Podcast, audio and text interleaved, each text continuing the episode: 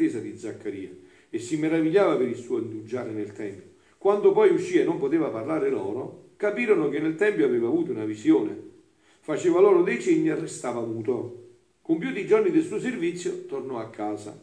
Dopo quei giorni Elisabetta, sua moglie, concepì e si tenne nascosta per 5 mesi e dice: ecco che cosa ha fatto per me il Signore nei giorni in cui si è degnato di togliere la mia vergogna fra gli uomini. Parola del Signore. La parola del Vangelo cancelli tutti i nostri peccati. Siano lodati Gesù e Maria. Sempre siano lodati. È un passaggio molto particolare, no? Siamo ormai nell'imminenza del Natale. Vi invito prima di tutto ad andarvi a leggere la bellissima, stupenda catechesi che ha fatto stamattina Papa Francesco proprio sul Natale, no? Ma dicevo, c'è una cosa che dovrebbe lasciarci un poco sorpresi, no? Zaccaria, che ha pregato tanto per questo, poi non crede all'annuncio, si sorprende, tanto da divenire muto. Era un sacerdote, faceva parte della classe di Abia, ma come me e come voi, è vero, sicuramente, non ha fatto esperienza che a Dio nulla è impossibile. Questo è il nostro problema, che non abbiamo fatto esperienza che a Dio nulla è impossibile. Invece la mamma nostra ha fatto questa esperienza e l'angelo proprio così gli aveva risposto. Alla domanda della Madonna, ma com'è possibile che avvenga questo, che però a differenza di Zaccaria è una domanda di fede certissima, la Madonna chiede soltanto il fatto di dire: io ho fatto la scelta della verginità sicura che è volontà di Dio, come mai adesso questo mio progetto viene già assicurato dalla volontà di Dio, viene cambiato? E l'angelo gli dice: no, non viene cambiato, nulla è possibile a Dio, tant'è vero che la Madonna sarà mamma restando vergine. Quindi non è stato cambiato. Allora quello che è proprio fondamentale è questo: dobbiamo chiedere la grazia di fare una vera esperienza di Dio, perché noi abbiamo un Dio secondo la nostra immagine e secondo la nostra conoscenza. Ci siamo fatti un Dio a nostra immagine e somiglianza, non il Dio dell'impossibile, no? Questo è tante volte è esplicitato negli scritti di Luisa, tante volte questo concetto viene esplicitato negli scritti di Luisa. In un passo Gesù si lamenta anche un poco, no? Dice: figlia mia, dice a Luisa, tu mi amareggi la mia festa, perché quando io manifesto una verità lo faccio perché voglio festeggiare con la creatura. E se lei non mi presta piena fiducia, non mi crede e si mette in dubbio, la festa viene spezzata, e viene spezzata la festa e si converte in amarezza.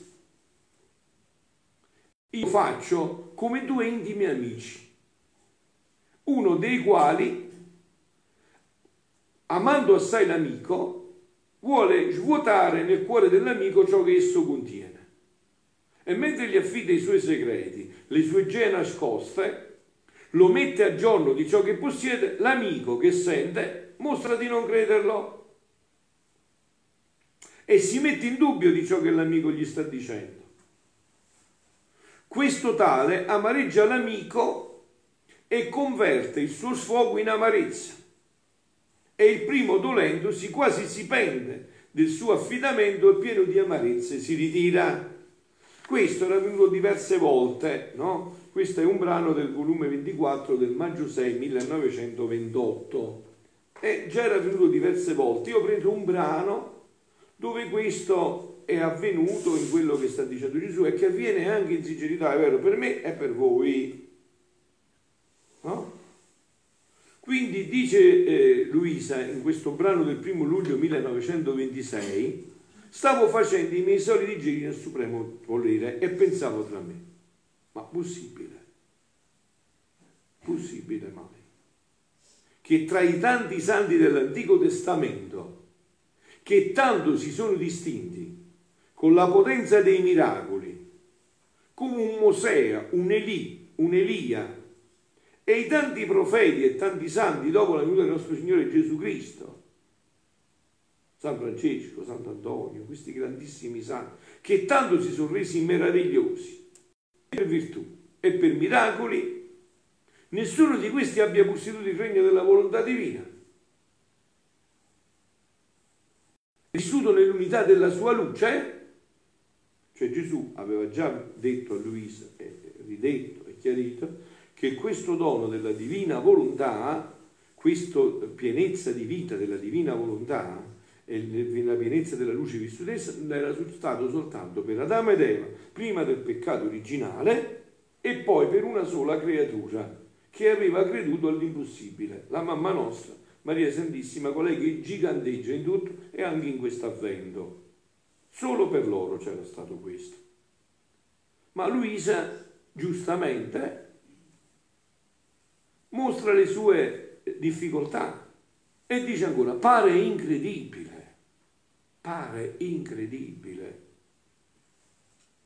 Ora, mentre ciò pensavo, il mio dolce Gesù è uscito da dentro il mio interno e, stringendomi a sé, mi ha detto: figlia mia, eppure è proprio vero che finora nessuno ha posseduto il regno della mia volontà, né goduta tutta la pienezza dell'unità della luce che essa contiene. Però poi Gesù, se noi vogliamo, ci dà anche le ragioni, i motivi, così anche nelle cose nostre della vita, ci dà anche i motivi, le ragioni perché questo non avviene. Se, dice Gesù, ciò fosse stato, essendo la cosa che più mi interessa, questa è la cosa che più interessa a Gesù, che l'uomo viva con la sua volontà. Non c'è niente di più urgente, interessante per Gesù di questo. Non c'è nient'altro. La cosa che più mi interessa, che più mi glorifica, che più dà gloria a Dio, e che niente meno metterà in salvo tutti i diritti divini e completerà l'opera della creazione e della redenzione. Quindi avete sentito, avete capito che cos'è? Questo, se no, non è il Natale, figlioli, questo è il vero Natale per cui Dio è venuto. Avete sentito? No, le parole sono chiarissime. Cioè Gesù ha detto che questo regno è la cosa che più gli interessa, che più lo glorifica, che metterà in salvo tutti i diritti divini, completerà l'opera della creazione e redenzione. Non solo tutto questo, come se non bastasse, ma porterà alla creatura il bene più grande che può esistere in cielo e in terra. Il bene più grande che può esistere in cielo e in terra. Io avrei fatto in modo che l'avrei fatto conoscere. Giacché dice: questa è la cosa che più mi interessa, mi istituirà tutti i diritti divini, completerà l'opera della creazione e della redenzione, non solo, ma porterà alla creatura, a noi, i beni più grandi che possono esistere in cielo. Certamente io l'avrei fatto conoscere. Voi conoscete qualcuno che prima di Luisa Piccarreta ha parlato di questo? No. Come ho fatto conoscere le tante virtù e meraviglie dei miei santi, avrei fatto conoscere chi aveva posseduto il regno della mia volontà. Come ha fatto conoscere una figura enorme come San Pio tutti i miracoli, i carismi, i doni straordinari, avrebbe fatto conoscere anche una creatura che viveva con questa vita della divina volontà, che tanto mi sta a cuore, per trasmetterlo agli altri imitando colui che l'aveva posseduto.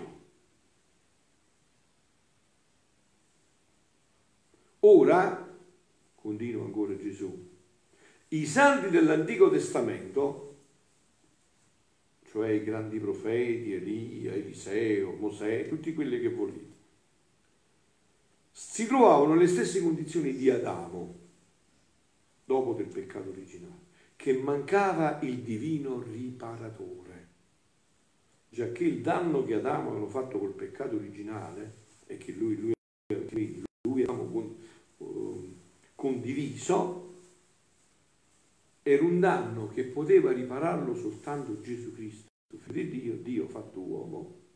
Quindi non si poteva fare nulla se non ritornava lui nell'umanità. Mancava il divino riparatore. Questo è Natale. È arrivato il divino riparatore e noi per sempre possiamo reinserirci in questa vita, che mentre doveva rinsaltare la umana e la divina volontà, doveva pagare in modo divino i debiti dell'uomo colpevole. Quindi avete capito che doveva fare? Doveva rinsaltare di nuovo la volontà umana con quella divina, ma per fare questo doveva pagare i debiti, no? Doveva pagare i debiti, doveva pagare i debiti dell'uomo colpevole. Ma tanto i santi antichi quanto i moderni, cioè sia quelli dell'Antico Testamento, quelli dopo della venuta di Gesù, del Nuovo Testamento, quanto i moderni hanno preso della mia volontà tanto quanto hanno conosciuto. Cioè i santi sono a posto, non vi preoccupate. Cioè i santi hanno raggiunto quello che Dio aveva stabilito per loro. Quando hanno conosciuto la volontà di Dio, 10 e 10 hanno fatto, 15 e 15, 100 e 100 hanno fatto. Quello che hanno conosciuto, no? Non hanno fatto come noi. Quello che hanno conosciuto hanno vissuto. Gli stessi miracoli che hanno fatto erano particella della potenza della mia volontà comunicata a loro. Come facevano i miracoli San Giovanni Bosco, San Pio? Come facevano i miracoli? Era una particella della potenza della volontà di Dio, della sua potenza. Partecipava al santo e faceva il miracolo. L'amica del santo che faceva il miracolo, sapete cosa? Quindi dice una particella comunicata, sicché tutti i miei santi sono vissuti all'ombra della mia volontà. Chi ha i riflessi della sua luce, chi è sottomesso alla sua potenza, chi ha gli occhi dei suoi comandi, perché non c'è santità senza mia volontà. Non c'è santità senza la volontà di Dio. Ma hanno costituito di essa quel poco che hanno conosciuto e non più. Quindi il punto sta nella conoscenza. Se i santi avessero conosciuto quello che abbiamo conosciuto noi, già stavano a viverlo in pienezza, chissà da quando, no? Quello che hanno conosciuto e non più, perché il bene allora si sospira e si giunge a possederlo quando si conosce. Ma vi ho detto, ci sono esempi semplicissimi che io dico scherzando, ma che sono seri e che voi li capite, fatevi mi piace, vero? Perché lo conoscete, l'avete gustato e più avete conosciuto i vari tipi di panettone, più scegliete quello che vi piace. Sta nella conoscenza il fatto, è conoscendo il fatto, no? Nessuno possiede un bene, una proprietà senza conoscerlo. Dici io ho una casa ma non la conosco. Dici sì, scemo, non sei scemo, è vero? Se puoi possedere la casa devi conoscerla, devi sapere che il pezzamento di terreno è tuo. E allora dici, quel pezzo di terreno è mio, conosco, lo so, è mio, senza conoscere. E supponi che la possedesse, supponi che tu hai una casa e non la conosci, per lui quel bene è come morto. Se io ho una casa e non lo conosco, per me non ce l'ho, perché manca la vita della conoscenza, manca la vita della conoscenza. E tanto più conosci, tanto più desideri quel bene. Metti caso che tu sai che c'hai una casa, c'ho una casa, l'hai vista dall'esterno, dici, beh, mi sembra una bella casa, insomma, quindi poi inizi a entrare dentro e inizi a vedere che c'ha un salone grandissimo, c'ha 500 camere da letto, c'è un ricco, c'è una proprietà non finisce, più conosci, è vero, più conosci, più dici la voglio, questa è mia, me la voglio tenere, oh caro mio, qua posso vivere di rendita per tutta la vita, posso vivere di rendita pure i figli dei miei figli, pure i nipoti, tanto è grande questa casa, perché l'hai conosciuta più profondamente. Ora, sentite, essendo la cosa più grande, la mia volontà, che tutto coinvolge, tutte le cose, dalla più grande alla piccola, innanzi a essa restano sperdute, tutte. Si dovrebbero conoscere la mia volontà tante cose, da oltrepassare ciò che si conosce della creazione, della redenzione, delle virtù e delle scienze. Essa doveva essere un libro per ciascuna cosa creata, sicché tutta la terra doveva essere riempita di volumi da oltrepassare il numero delle cose create e di conoscenze che dovevano riguardare il regno della mia volontà. Ora, dove sono questi libri? Nessun libro. Appena qualche detto si conosce di esso. mentre dovrebbero stare al principio di ogni conoscenza di qualunque cosa, essendo essa la vita di ciascuna cosa, dovrebbe stare su tutto come l'immagine del re improntata sulla moneta che corre nel regno, come la luce del sole che splende su ciascuna pianta per dare la vita, come l'acqua che disseta le labbra ardenti, come il cibo che sazia l'affamato dopo un lungo digiuno. Tutto doveva essere riempito dalle conoscenze riguardanti la mia volontà, e se ciò non lo è segno che il regno della mia volontà non è conosciuto e quindi non è posseduto. Mi sapresti forse tu dire qualche santo che ha detto che possedeva quel regno in unità della luce del supremo volere? Certo che no. Io stesso poco parlai. Stesso Gesù ha dato pochissimi accenni. Mio cibo è fare la volontà del Padre mio, non conosco altro cibo. Se avessi voluto parlare in modo disteso del regno della mia volontà e avessi detto di volerlo formare nell'uomo, come lo possedeva Adamo innocente, essendo il punto più alto e più immediato di Dio, che più si avvicina da presso alla somiglianza divina, essendo ancora fresca la caduta di Adamo, si sarebbero tutti scolosciati. E svoltandomi le spalle avrebbero detto: se Adamo innocente non riuscì né ebbe la costanza di vivere nella santità di questo regno, tanto che precipitò lui stesso e tutte le generazioni e le passioni umane irreparabili, come possiamo noi colpevoli vivere in un regno così santo? Bello, sì, bello, ma possiamo dire che non è per noi. Non solo, ma essendo il punto più alto della mia volontà, ci volevano le vie, i mezzi di trasporto, le scale, le vesti decenti, i cibi adatti per poter dimorare in questo regno. Cioè poi Gesù, come anche Zaccaria, no? Fa comprendere un disegno enorme, infinito, che tutto è chiaro, no? Onde la mia venuta sulla terra servì per formare tutto questo, sicché ogni mio detto, opera, pene, preghiere, esempio, sacramenti istituiti erano vie che formavo, mezzi di trasporto per farli giungere più subito, scale per farli salire. Cioè tutto quello che noi abbiamo avuto, abbiamo la preghiera, i sacramenti, tutto quello che abbiamo, le pene, preghiere di Gesù, gli esempi, tutto servono come un mezzo di trasporto, ma che si devono portare a questo scopo, no? Immaginati che tu vuoi andare a Milano e prendi un mezzo di trasporto qualsivoglia, una macchina, un pullman, un treno, e poi rimani sempre là dentro, e tu sei un citrullo, tu a Milano non ci arriverai mai, è vero? Lo scopo è arrivare a Milano, non restare in quel mezzo di trasporto, quello è solo un mezzo di trasporto che deve condurre allo scopo, al fine. Si può dire che detti loro le vesti della mia umanità, imporporate col mio sangue. Avete capito perché possiamo rientrare di nuovo in questo regno? Per farli stare decentemente vestiti in questo regno, sì santo del mio volere, stabilito dall'increata sapienza nella creazione di darlo come retaggio all'uomo. Quindi, se poco parlai di ciò, perché quando io parlo, parlo a tempo e a circostanza. Capite perché c'è la certezza che siamo vicini a questo tempo? Perché Gesù non parla così, non parla come me e come voi a Vanvera, no? Cioè Gesù quando parla è perché si sta avvicinando il tempo. Quando io parlo, parlo a tempo e a circostanza in cui deve stare racchiusa nella mia parola la necessità e l'utilità del bene che contiene. Allora, quando io sono venuto, invece di parlare, feci i fatti.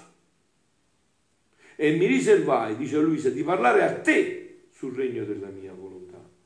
Ecco perché è importantissimo, Luisa, per questo motivo, non per altro. Perché attraverso lei Gesù ci ha parlato di quello che ancora non ci poteva parlare allora e che vi ha detto mille volte, un miliardo di volte, è già tutto contenuto nella parola di Dio, nella Sacra Scrittura.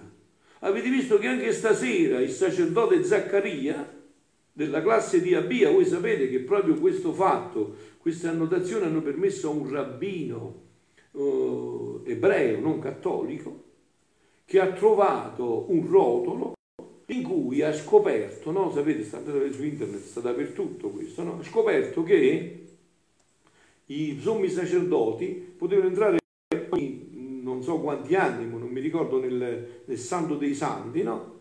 E quell'anno era entrato proprio il sacerdote della classe di Abia, che era Zaccaria, Era il mese di settembre, l'ultima settimana, e quindi si è scoperto che tutto questo coincide. No? Se il mese di settembre aveva avuto l'ultima settimana di settembre, quindi l'ultima settimana di settembre era proprio la settimana in cui entrava, a giugno nasceva Giovanni. Tutto scritto, andate a vedere, stanno scritti i dettagli di questo, e l'ha scoperto un rabbino ebreo. Ha scoperto tutto questo attraverso questo fatto della classe di Abia. Quindi qua ogni parola è parola, appunto, no? È parola perfetta.